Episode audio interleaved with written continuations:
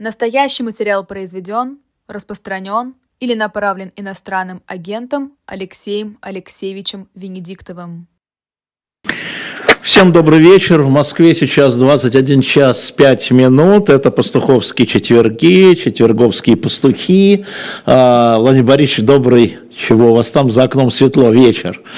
У нас э, день, день, разгар дня. А, разгар, разгар, хорошо. Да. Владимир Борисович Пастухов, спасибо вам. Сразу ставьте э, лайки, не забывайте подписываться на наш канал, потому что очень скоро, возможно, только те, кто будут подписаны на наш канал, смогут писать в чате. Поэтому торопитесь, буржуины, как было сказано, торопитесь. А, значит, да, Владимир Борисович, и, значит, я всегда беру один вопрос, который приходит от наших слушателей до. Мы обещали нашим слушателям поговорить как вам видится правильным с учетом всех тех обсуждений, а, вводить и выводить санкции персональные. Но а, вот вопрос, который пришел к нам из Вильнюса.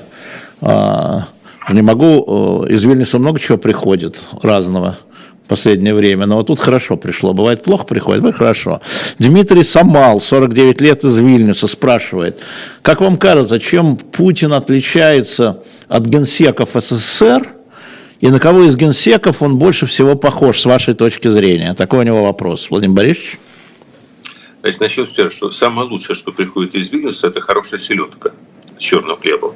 А по всему поводу мечтает туда попасть, потому что испытывается большой дефицит в краях, где я обитаю, в этом продукте. А что касается ответа на вопрос, чем Путин похож и отличается от Генсекова, он такой же простой. Вот абсолютно всем. Он вообще ничем не похож ни одного а, из э, советских генсеков, включая Сталина. Хотя как бы внешне у него такое лицо Соляриса, когда он напоминает... Он такой вот гражданин, которого каждый вроде бы где-то видел, и он на кого-то похож, как э, Остап Бендер. Но, конечно, в счете, помните, Остап Бендер вспоминал, что он где-то видел гражданина, а потом то, что это до более знакомое лицо ну, не, э, попадалось на пересылке в Орловском Централе. А главная проблема путинского режима состоит в отсутствии системы власти. А, умирая, находившийся в тяжелейшем а, состоянии после инсульта Ленин, а, предвидел а, перспективу персоналистского перерождения той страшной диктатуры, которую он со товарищей воздвиг в России – пытаясь каким-то образом это предотвратить, подсказка, особо ему это не удалось. Он, тем не менее, выдумал всякие рычаги, которые мне по молодости лет казались совершенно наивными, бредом каким-то. Товарищи, давайте увеличим состав нашего ЦК угу. до 400, там, 500 человек, а состав Политбюро обязательно расширим до там 10-20 тысяч человек а, и давайте включим в состав этого ЦК как можно больше передовых рабочих уже на этом месте. Я даже в советские годы начинал, а, как сказал Владимир Владимирович в одном из интервью э, вашему коллеге, подхрюкивать. Вот я подхрюкивать начал, начинал. Э, и мне это казалось полным бредом. Жизнь показала, что если бы этого не было сделано, 53 года не было бы. Угу. Если бы этого не было сделано, 64 года не было бы. Если бы этого не было сделано, Горбачева не было бы. Почему? Потому что парадоксальным образом это было коллективное руководство. Это была настоящая идеологическая олигархия. Угу. А сейчас да, нет.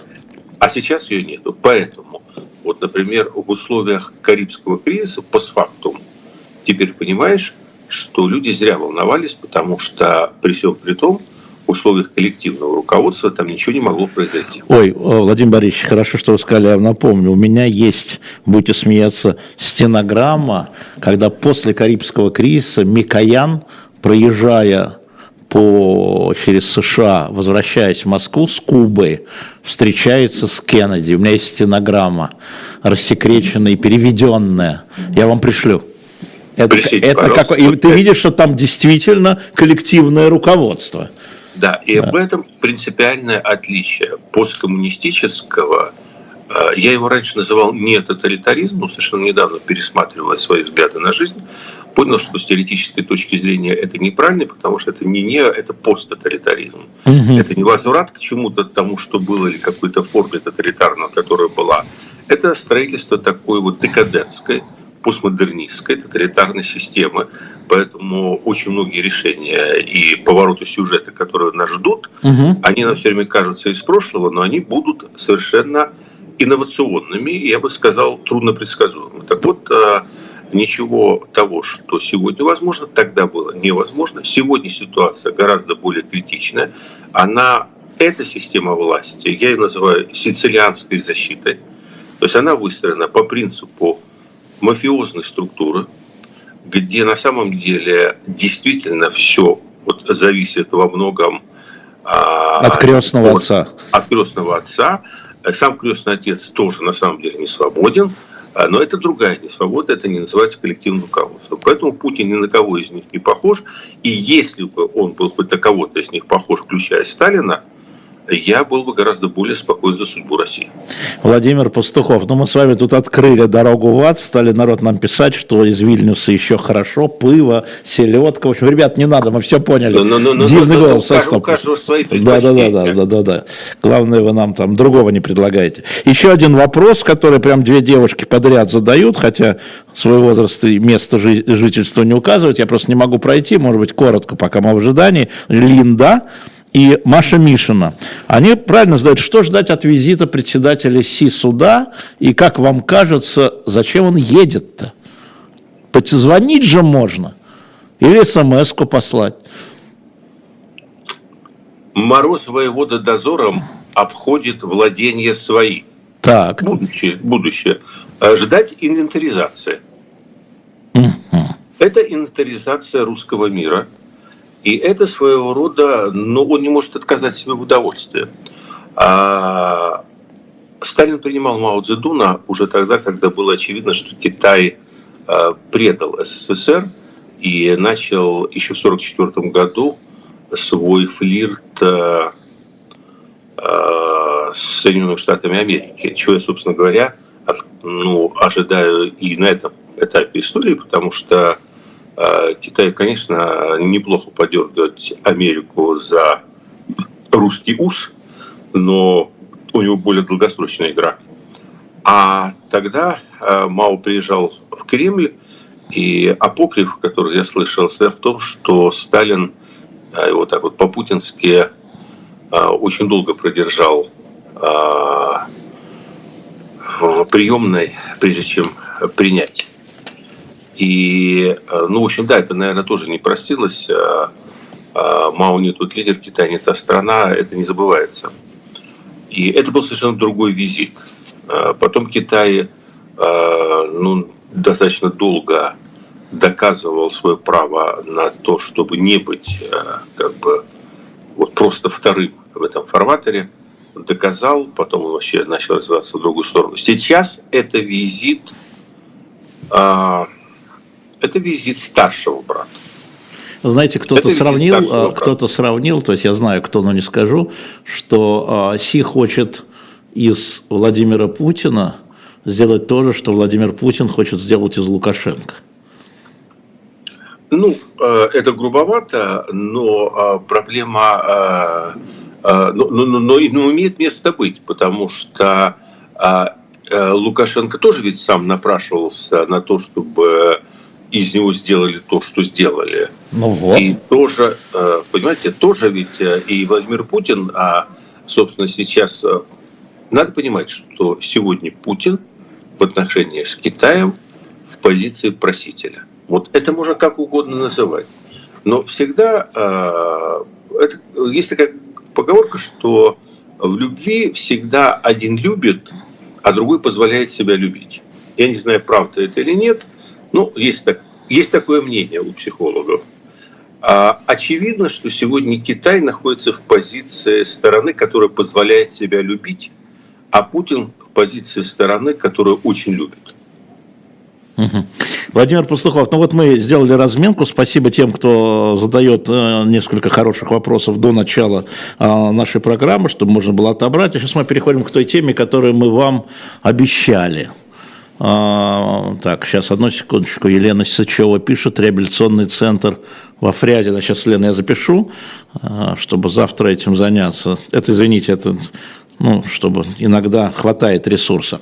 Владимир Борисович, а вот развернувшаяся дискуссия, на мой взгляд, сущностная, вокруг персональных санкций, я просто хотел бы напомнить нашим слушателям, что в общем, мы говорили, что есть три вида санкций. Есть санкции секторальные, они же экономические. Есть санкции персональные, есть санкции по отношению ко всей стране, там, визы, там, аэрофлот и прочее. Да? Вот персональные санкции. Она развернулась э, в результате там, а, а, разного рода непонятно каких публикаций. Вот. Но суть да, дискуссии мне кажется очень важным. А, скажите, пожалуйста, вот по прошествии этой недели, что вам кажется, по сути, в этих дискуссиях важно и правильно, а что является белым шумом и мусором, и как вообще а, действовать с точки зрения персональных санкций должны действовать те, кто, а, как Винни-Пух, ходит, выходит, вводят, выводят? Вы знаете, я ну, не стал бы выделять персональные санкции от... Э, ну, э, Владимир Борисович, ну, секторальные санкции, это уменьшить бюджет, да, чтобы не шло на войну, поэтому санкции... Ну, Алексей ну, Владимир ну, Алексей ну, ну, каждый, каждый даже такое э, существо, как я, имеет право на свою точку зрения, а главное... На свою ошибочную точку зрения. Даже на ошибочную, вот. слушайте. Я горжусь своими ошибками. Опа. Мне приятно потом к ним возвращаться. Хорошо, вот моя, Давай, моя давайте. Зрения, что э, проблема широкая вообще, что делать с такой огромной страной, как Россия, и в какой степени дистанционная политика в отношении нее показала свою эффективность. Если вы мне хотите сказать, что только персональные санкции – это слабое звено, я вам скажу, что и санкции другие тоже не показали ту эффективность, на которую мы все рассчитывали, когда они вводились. В чем смысл санкций? Смысл санкций в том, чтобы остановить войну. Это, это не санкции. А может еще, чтобы просто наказать? Не остановить – это одна цель, а наказать, продемонстрировать свое белое пальто – это другая цель. Это что же цель? Это тоже цель, но санкции вводились, по крайней мере, официально, а, и с моей точки зрения это главная цель их, для того, чтобы сдержать агрессию России. И при этом а, мне кажется, что мы с самого начала недооценили ни глубину кризиса, ни степень подготовленности России, и в том числе российских элит, к этой войне. И э, должного эффекта, должного эффекта, какой-то эффект был, но должного эффекта никакой из видов санкций, введенных против России, в том числе и персональные санкции, не дали. Давайте объективно сегодня констатируем. Российская экономика жива, по прошествии года войны. Россия имеет ресурсы а, для продолжения войны. Она причем а, играет активно, я имею в виду даже чисто экономически. Вот я сейчас читал материалы о том, насколько активно Россия скупает танкерный флот. И, в общем, идет... А, танкерный флот? Да, она скупает танкерный флот по всему миру, формирует свою собственную танкерную флотилию для того, чтобы иметь независимость в поставках а, а, нефти на азиатские рынки и таким образом а, избегать тех ограничений, которые вводятся санкциями. То есть Россия перегруппировывается. Конечно, она теряет. Конечно, в долгосрочной перспективе эти санкции Россию как страну, которая могла бы претендовать на то, чтобы быть высокотехнологической державой, удушат. Но до этого как бы надо еще дожить. То есть немедленного эффекта, то есть эффекта, который хотя бы на протяжении нескольких месяцев поставил бы российское руководство перед ситуацией, когда ей нужно идти на какие-то уступки, потому что оно не в состоянии поддерживать макроэкономическую стабильность в стране, этого не произошло. Этого не произошло, Хотя на самом деле на это рассчитывали. Сегодня мы понимаем, что работает только вторая часть как бы, подразумеваемого э, введения санкций, целеполагания, это э, сдерживание, э, как бы расширение русской агрессии по экспоненте. То есть э, я бы сказал, что санкции работают все-таки, но в той части, что если войну в Украине Россия в состоянии продолжать, то, скажем так, э, говорить о продолжении этой войны, э, ввязывании э, России в такой серьезный, как, скажем, с какой-то из стран НАТО, будь это страны Балтии, или даже, в общем, я думаю, что сегодня не очень реально начать войну на втором фронте, там, допустим, поссориться с Казахстаном и постараться устроить... Владимир вы сейчас говорите об экономических секторальных санкциях. Да, да. То первой группе дальше, санкций. Да, теперь они показали свою не очень большую эффективность. Теперь дальше мы смотрим на персональные санкции. Какой смысл был введения этих санкций? И вот тут э, возникает э, э, такая сложная э, дилемма.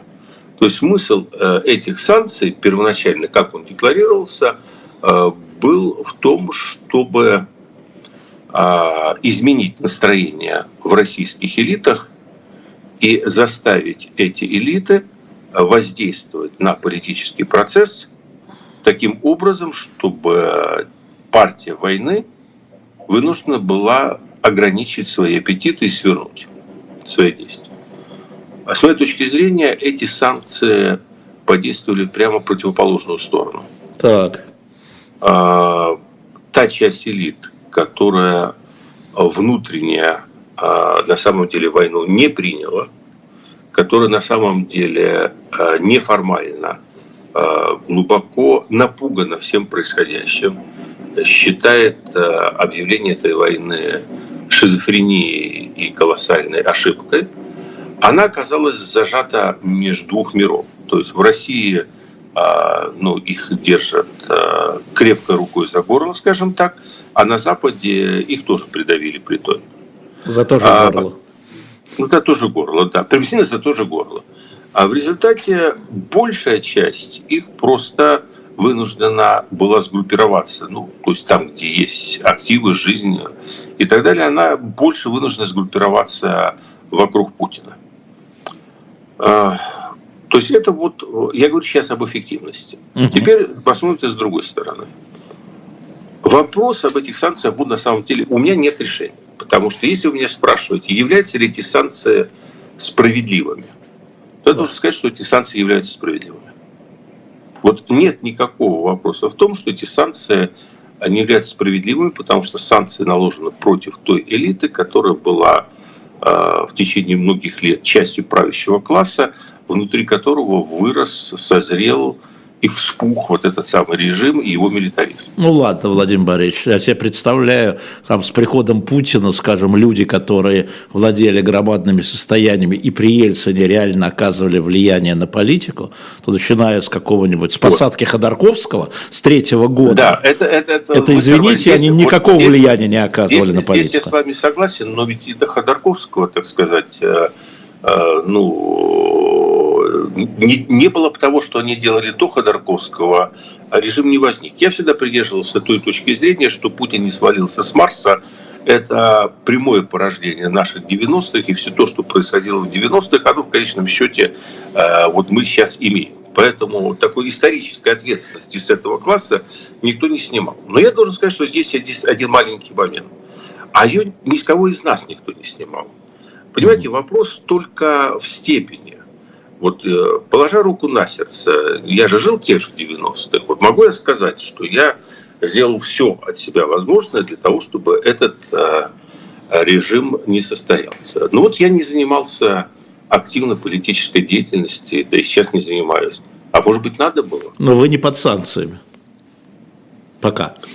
А вы знаете, у меня когда-то а, э, ну, был такой разговор с одним из людей, который э, там какое-то время много страдал от э, э, незаконных по отношению к нему действий российского правительства.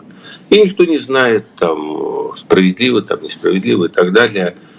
И э, мне надо было выстроить как-то эти отношения. И я сказал себе очень простую вещь. А, вот в эти вот 90-е из нас никто не был без греха.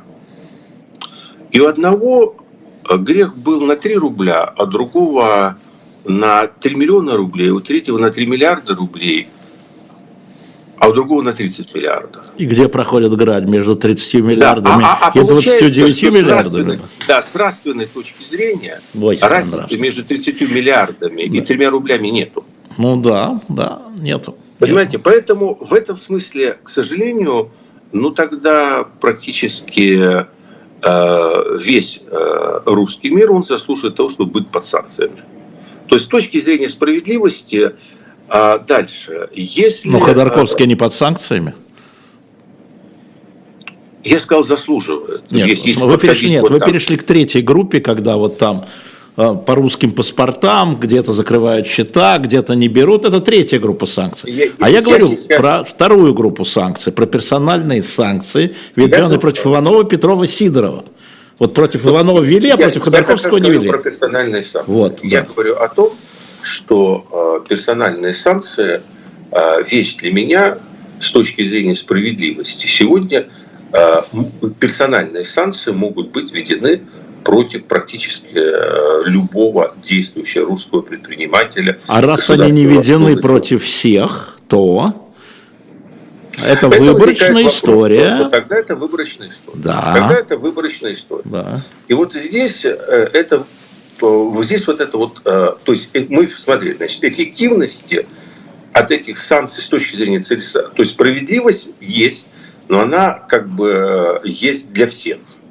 То есть я сказал, что по, по справедливости, ну и на меня можно накладывать санкции, понимаете. А по целесообразности мы убедились, что это не работает. Но возникает некий вопрос, что а, люди выдергиваются в рандомном порядке, против кого-то они накладываются, против кого-то они не накладываются. И дальше возникает вопрос, а, где критерии? То есть вот этих вот критериев сегодня четких нету. Ну как, вот что, как... пошел 24 февраля к Путину на прием, а, все 36, это просто в списке европейских санкций, я посмотрел основания у многих 24 февраля в числе 36 бизнесменов был по приглашению Путина в Кремле. А, это вот просто в списке, в журнале, я его опубликовал у себя в телеграм-канале. Да? Вот. Сегодня Путин встречался с президиумом бюро РСПП, выступал на съезде РСПП. Там тоже вот э, люди сидели разные. Вот Ротенберга там не было, а Мордашов там был. И чего? Понимаете, а, да? Ну, Критерии. И, и, и того, что вы хотите сказать, что если это где-то написано э, в документах где Евросоюза или парламента, то это истина. Ну, Но это основание, они же основания. Это, они, а таким... это не основание, это попытка что-либо сделать. Это попытка, ага, хорошо. когда идет война в Украине, сделать хоть что-то. Угу. И в ППХ, и быстро, и, и правильно делать, потому что что-то надо было сделать. То есть моя позиция состоит в том, что нужны четкие критерии определения так называемых первых учеников. То есть совершенно понятно. Да, чем 10 отличается от 11 Чем 10 отличается от 11 я вам скажу. Потому что мы уже видели, что особенность путинской системы состоит в том, что она а, развела и опирается теперь на нее так называемую новую опричнину и что помимо ну, как бы просто богатых людей, которые взаимодействуют да, с Путиным, государством и так далее, есть люди, которые а, являются составной частью именно той путинской системы, опоры, которую он создал. Это так называемый силовой бизнес. Вот вы упомянули Ротенберга. Лично, ну вот на совещание к Путину не ходили. И сегодня они, не было. Да, но они как раз являются опорными а, людьми, которые вышли из этого яйца дракона, угу. которое родилось в Санкт-Петербурге на рубеже 80-х и 90-х годов, которое распухло до размеров невиданных и которое накрыло всю Россию.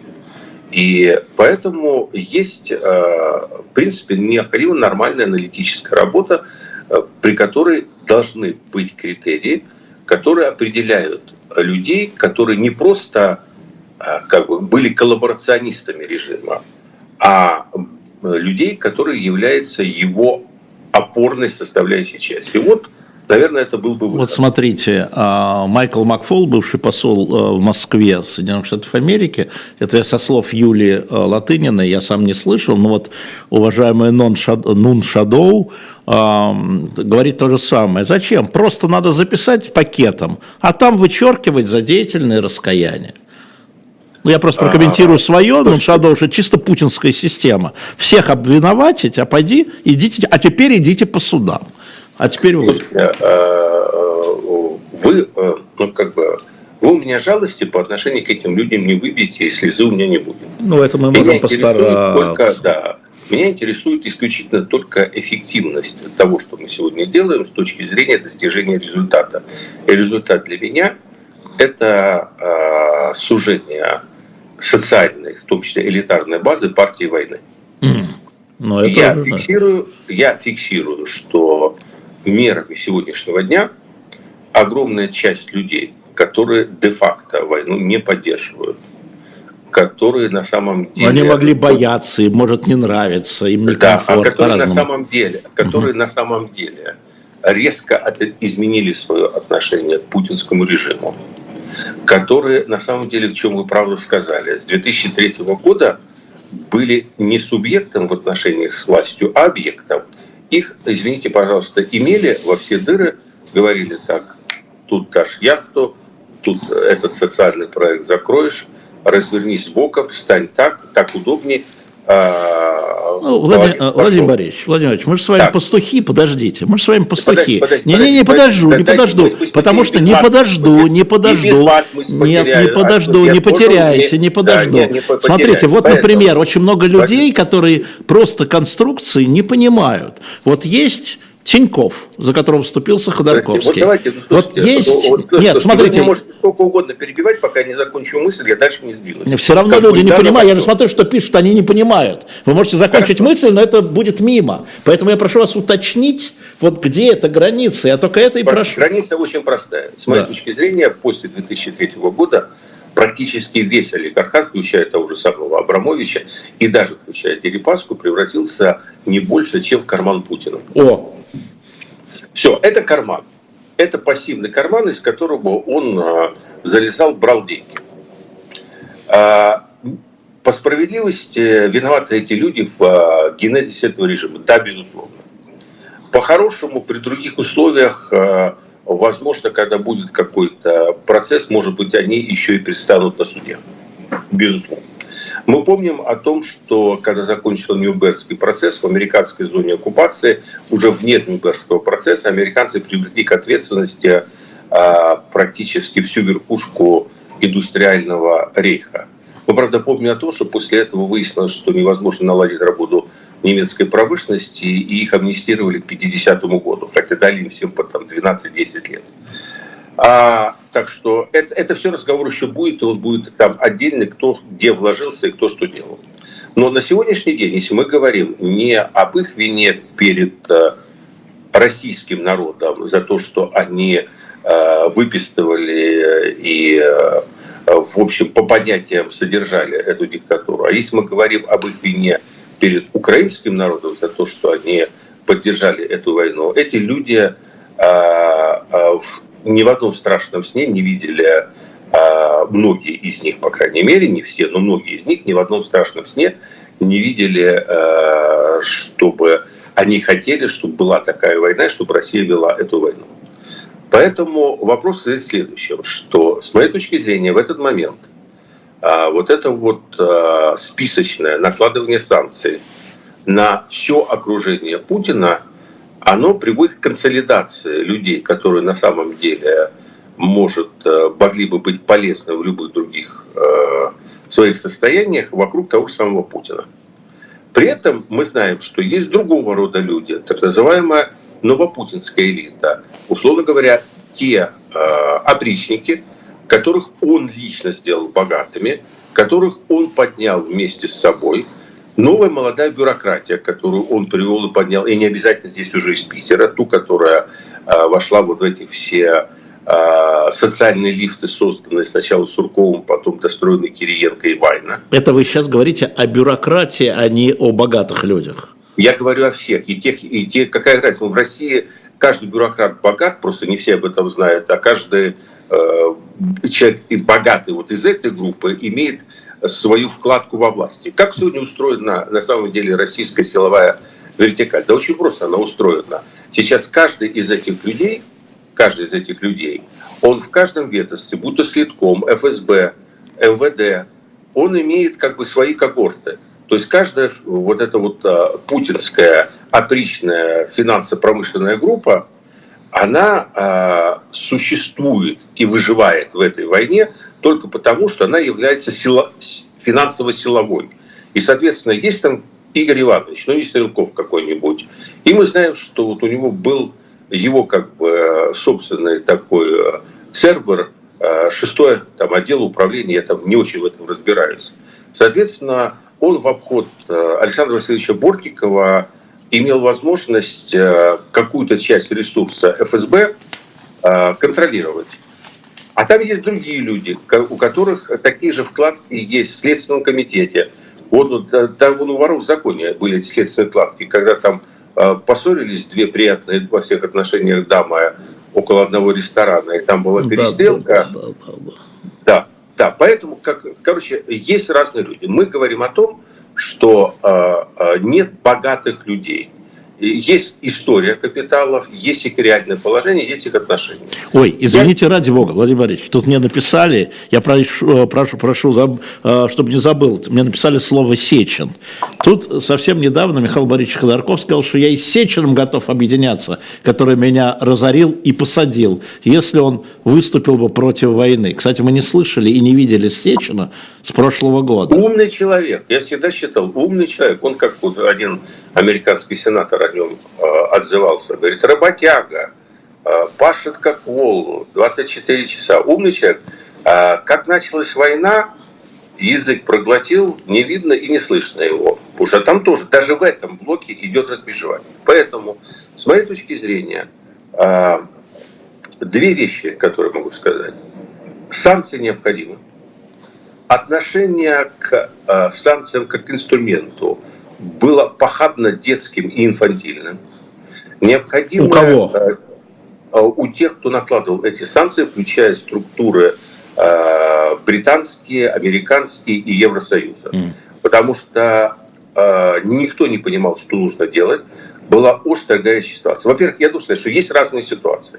То есть в условиях, когда рвались... Вот две ситуации такие было, когда было делать все, что угодно. Когда сбили вот этот малазийский Боинг, угу. и вот тогда э, хорошее, плохое, ну надо...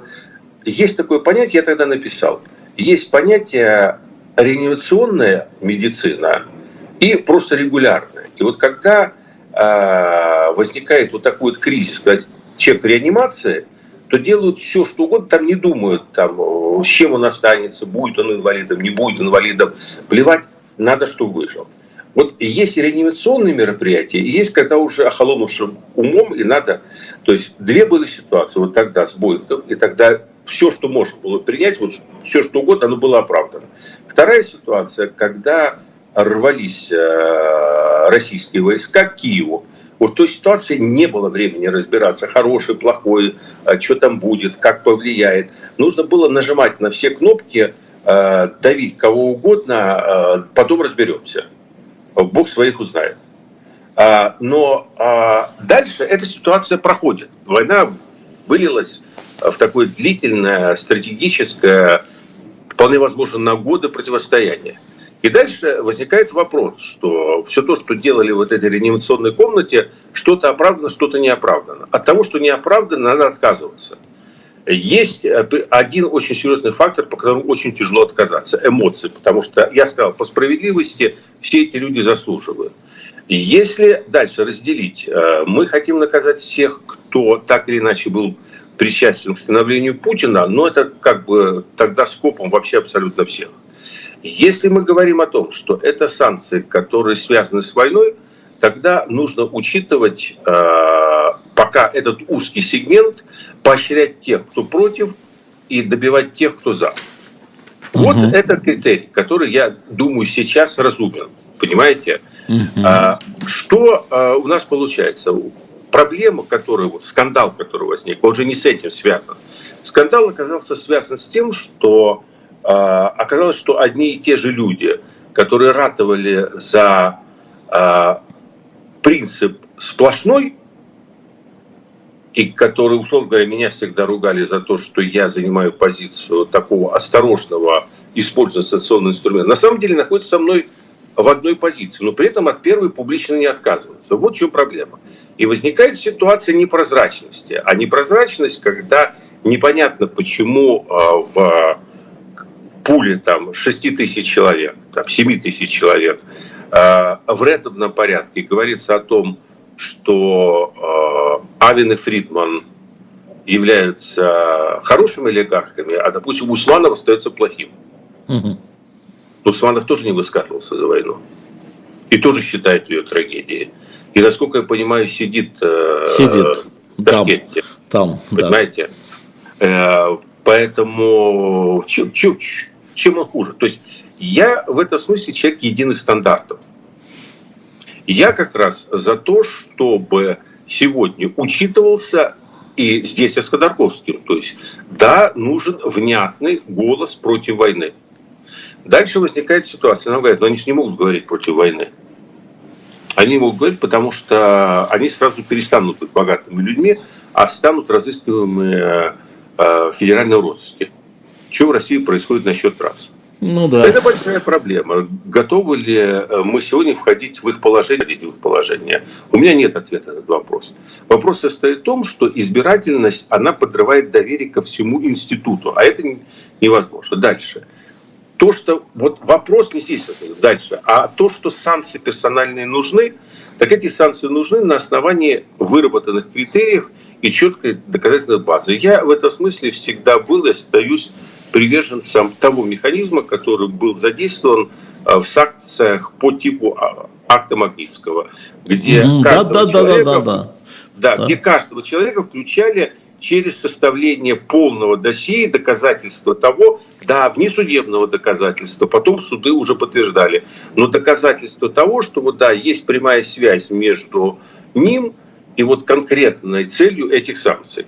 И а, никто не... Подожди, можно было, в принципе, включить в полном составе все МВД, весь Следственный комитет и кого угодно. Тогда вот, в 2012 году, когда Браудер, э, Карамурза, э, Борис Немцов, они пролоббировали этот закон.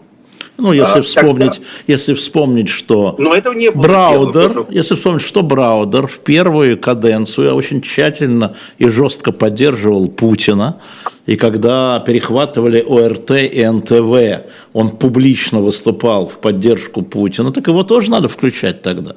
Слушайте, вы знаете, а, мне очень стыдно это сказать, но я, когда познакомился с Ходорковским много лет спустя, а я его никогда не знал в России, я ему об этом честно сказал. Я на момент его ареста э, оказался в Нью-Йорке.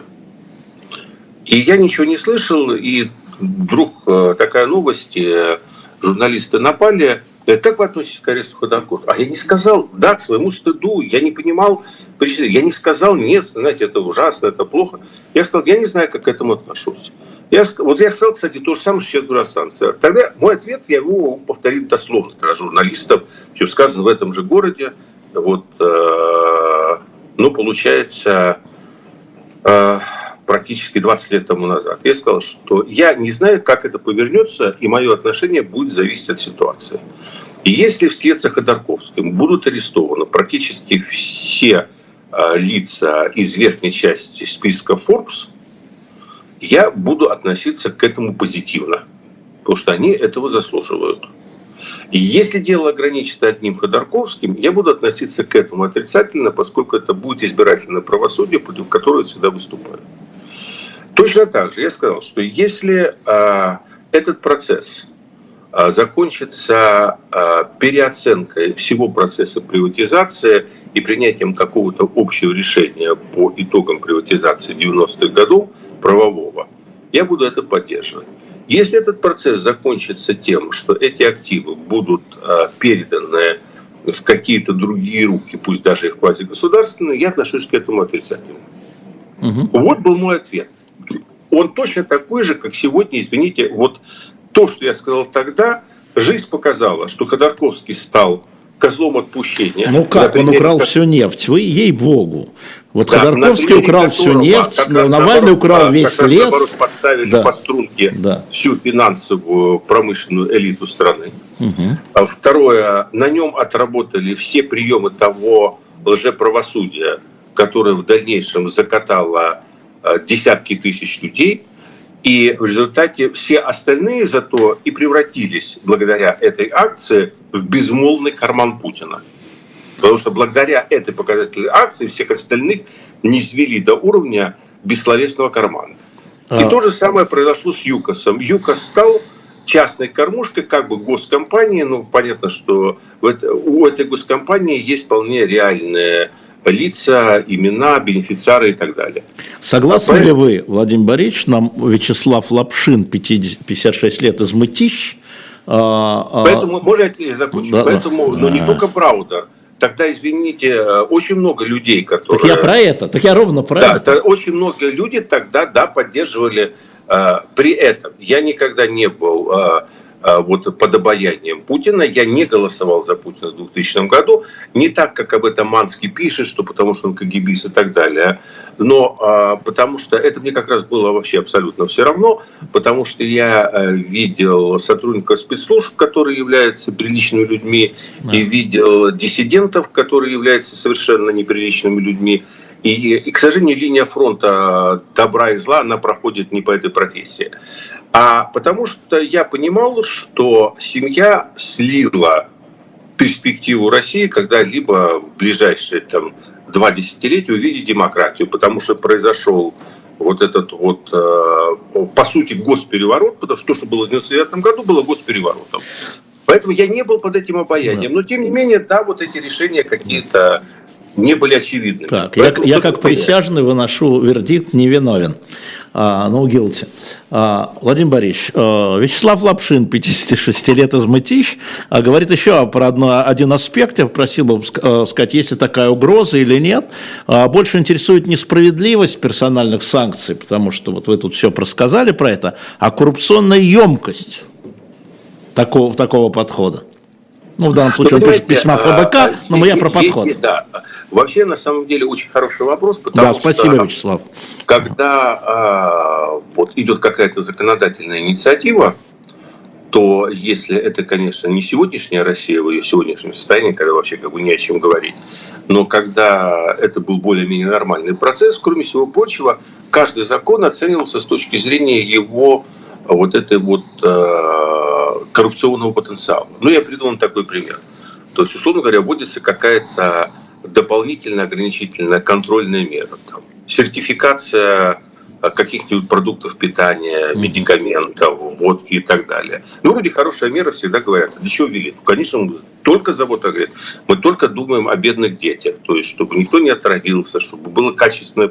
Дальше ты начинаешь понимать, что штука произойдет э, в следующей итерации. Тут ты понимаешь, как жизнь устроена. В следующей итерации ты понимаешь, что у государства возможности проверять такие объемы нету. Соответственно, это государство поручит это на аутсорсинге кому? Какой-нибудь компании. Дальше эта компания будет получать какой-нибудь там 3-5% от тех сборов, которые за что? За то, что он работает. 3-5% больших массовых чисел, этот человек как бы за счет этого закона, вот на счет раз, становится сразу же мультимиллиардером. Самый простой э, пример, упомянутый уже Ротенберге, э, и э, вот этот вот система, которая занималась слежением за грузовыми перевозками. Там, понимаете, вот вроде полезное, да, важное да, да, дело, а дальше всегда есть какой-то скрытый бенефициар. Поэтому оценивалось всегда. Почему так происходит? Да не потому, что тут часто очень эти законы пишутся не только с прицелом, а потому что, ну, вот из инфантилизма, потому что... Коррупционным списком давайте лучше. вернемся, Владимир Борисович. Да, да. Так вот, понимаете, когда у нас э, есть э, некий общий список, в котором понятно, что замотаны разные совершенно люди, возникает тут же, естественно, броуновское движение всех тех, кого в этот список загнали, потому что они начинают оказывать колоссальное давление. Ну, а что? То есть все люди же живые, они не хотят там мучиться. То есть они начинают нажимать на все доступные им клавиши для того, чтобы из этого списка выйти. И если никаких критериев нету, ну, в общем, да, естественно, то есть э, идти э, туда, где эти списки составляются, что-то предлагать.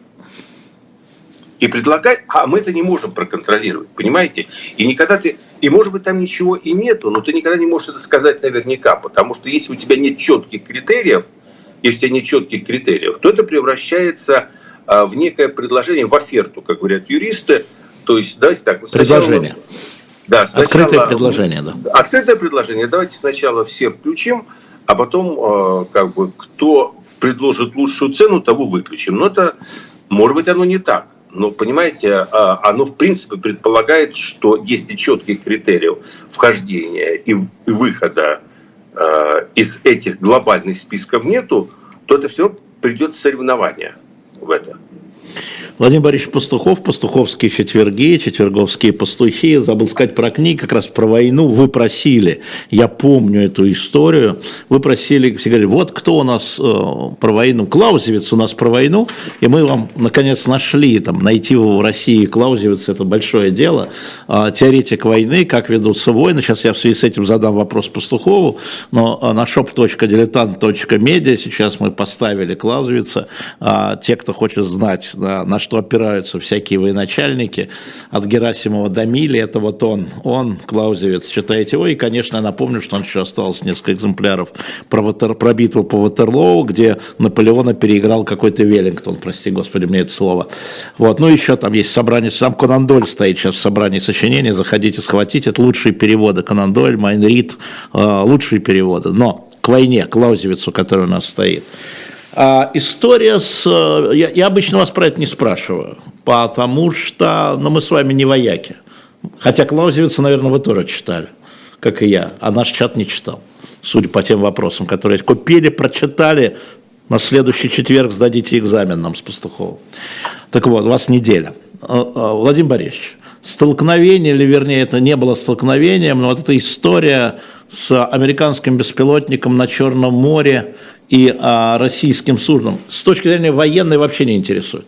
Да? А, это эскалация, с вашей точки зрения, это что вообще, что я вам буду перечислять? И какие ну, главные последствия? Меня даже не интересуют последствия. Нет, ну, да. то, есть, то есть, с моей точки зрения, это безусловно эскалация. И э, здесь, с одной стороны, Россия возвращается к нормальным советским практикам, а с другой стороны, э, дальше ответ Америки. То есть что, либо поджать хвост э, и ничего не сделать, а тогда ну, практически Россия добивается своей цели. А значительная часть потенциала, разведпотенциала э, США, которым она делится с Украиной, уйдет. Значит, операция тогда для России оправдана. Тогда это будет означать, что любой следующий э, беспилотник, приближающийся к российским границам, они будут поливать керосином. Ну, то есть э, это принцип дворовой шпаны. Если вот э, здесь э, этот, эту степень наглости съели во дворе, значит, будут идти дальше от достигнутого. Значит, соответственно, у американцев довольно такое сложное положение. Они решили подвесить по каким-то причинам, взяли паузу, чтобы подумать. Потому что пока они взяли паузу решили спустить это на тормозах.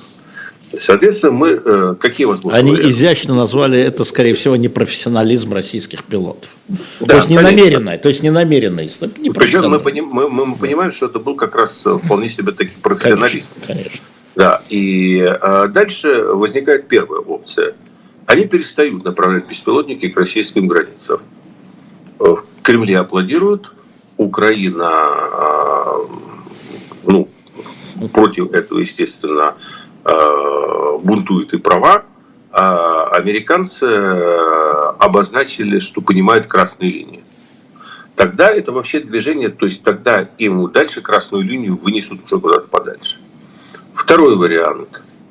А, они продолжают действовать точно так же, но по неформальным каналам. Мы же не знаем, чем там был разговор там Шойгу с Остиным. Я не знаю, состоялся уже разговор Герасимова состоялся. с Милли. Состоялся. Я думаю, что то, что мы знаем о публичной части этих разговоров, это не совсем адекватная передача того, что там было на самом деле. То есть дальше эти беспилотники продолжают летать, но Россия их перестает замечать. Ну, то есть там потерлись носами, все, разошлись. А вернули к статусу кво. То есть для меня, а, условно говоря, показателем будет не этот беспилотник, а второй. Угу. Вот первое. Или он появится, и если он появится, будет ли он сбит. Потому что если будет сбит второй, а, возможность сказать а, об непрофессионализме больше не будет. Они и летают сейчас там, Владимир Борисович. Они mm? летают там постоянно, да. беспилотники. Значит, Эти дроны дальше. летают беспрестанно да, в, в этой зоне. Соответственно, будет ли Россия топить следующее? А, Или как а, бы... А, а. Да, вот будет тогда, они летают беспрерывно. Ой, Владимир Борисович, нас порадовал да. Саша Веденцов. Спасибо большое. Могу поставить сам тебе лайк за вопрос, за напоминание. Лучше ты нам поставь. А, Вася Веденцов говорит, ну сбили же американцы метеозонд, метеозонд китайский. Это какая разница? А разницы никакой нету. А, понимаете, а, ну давайте, мы же не в детские игры играем. То есть весь вопрос состоит в том, что то, что положено Зевсу, не положено быку. И вопрос сейчас идут такие нормальные терки, является ли путинская Россия а, с ее прогнившим политическим режимом, надутой экономикой и остаточным советским военным потенциалом таки Зевсом или все-таки быком. Понимаете, мир жесток, мир жесток. Если кто-то думает, что для меня Соединенные Штаты Америки являются идеалом демократии, либеральных ценностей и всего прочего, э, то лично для меня это не так. Я считал и считаю войну в Югославии глубочайшей, как минимум ошибкой, а частями преступлением. Я считаю, что война в Югославии 96-99 годов, она во многом спровоцировала, в том числе и то, что мы сегодня видим. Угу. Являются ли э, э, чужие преступления оправданием э, своих собственных? Вот здесь мы расходимся очень сильно э, с путинским режимом, потому что я считаю, не являются. И никто э, сбрасывать там с них 40, э, когда до этого дела придет, по тому основанию, что сами дураки, а вот вы делали то же самое, не будет. Но э, мы должны понимать, что мир сейчас э ну, поехал как бы по всем направлениям. И тут э, э нет вот этой ситуации, что есть э, на одной стороне э, только воплощение гуманистических идеалов, на другой стороне империя зла. К сожалению, империя зла сегодня диффузная. Поэтому, да, разница состоит в том, кто чего может себе позволить. Понимаете?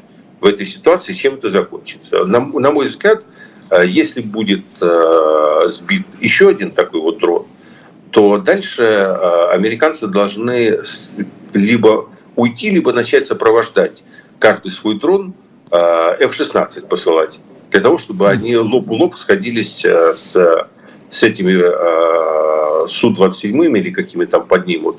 И дальше это уже перерастает э, в совершенно другое противостояние. Это уже будут отжимать истребители друг друга. И там уже дойти э, до человеческих жертв, это уже э, один шажок маленький. И вот дальше мы, да, мы, мы сумасшедшие, мы начинаем балансировать на грани Третьей мировой войны, возвращаемся к тому самому первому вопросу, который прозвучало. А чем Путин отличается от генсеков? А он отличается тем, что у него нет никаких тормозов, кроме собственных тараканов в голове. А у генсеков все-таки эти тормоза при всем при том были, и э, за исключением вот этого периода, когда э, Сталин э, реально эту систему подмял под себя, э, тогда, конечно, никакого коллективного руководства не было но потом, а, но оно существовало потенциально, и поэтому позволило при переходе от него сработать. Поэтому я считаю ситуацию крайне сложной и очень взрывоопасной. Безусловно, то, что произошло, это очень большой шаг к эскалации. Очень большой. Владимир Борисович Пастухов, это Пастуховские четверги, а время незаметно перешло к 22 а, часам по Москве. Я вам напомню, что дальше Дмитрий Быков. Мы, наверное, с Владимиром Борисовичем в следующий четверг как раз про визит, если будут уже какие-то хотя бы внешние результаты председателя я вижу, многих интересует, поговорим. А пока вам напомню, что на shop.diletant.media выставлены книги, в том числе фон Клаузовец, их всего 50 экземпляров, по-моему, а, мы нарыли вам про военное искусство, и много другого чего, всего разного. А так что я с вами прощаюсь. Владимир Борисович, я с вами тоже прощаюсь на недельку, да? Все, до Будь, встречи. Будь, до встречи. Будем читать на китайском. Всем спасибо. А, о королевской конной полиции, позор и посрамление, как принято говорить, выпивая последнюю рюмку в канадской конной полиции. Всем пока.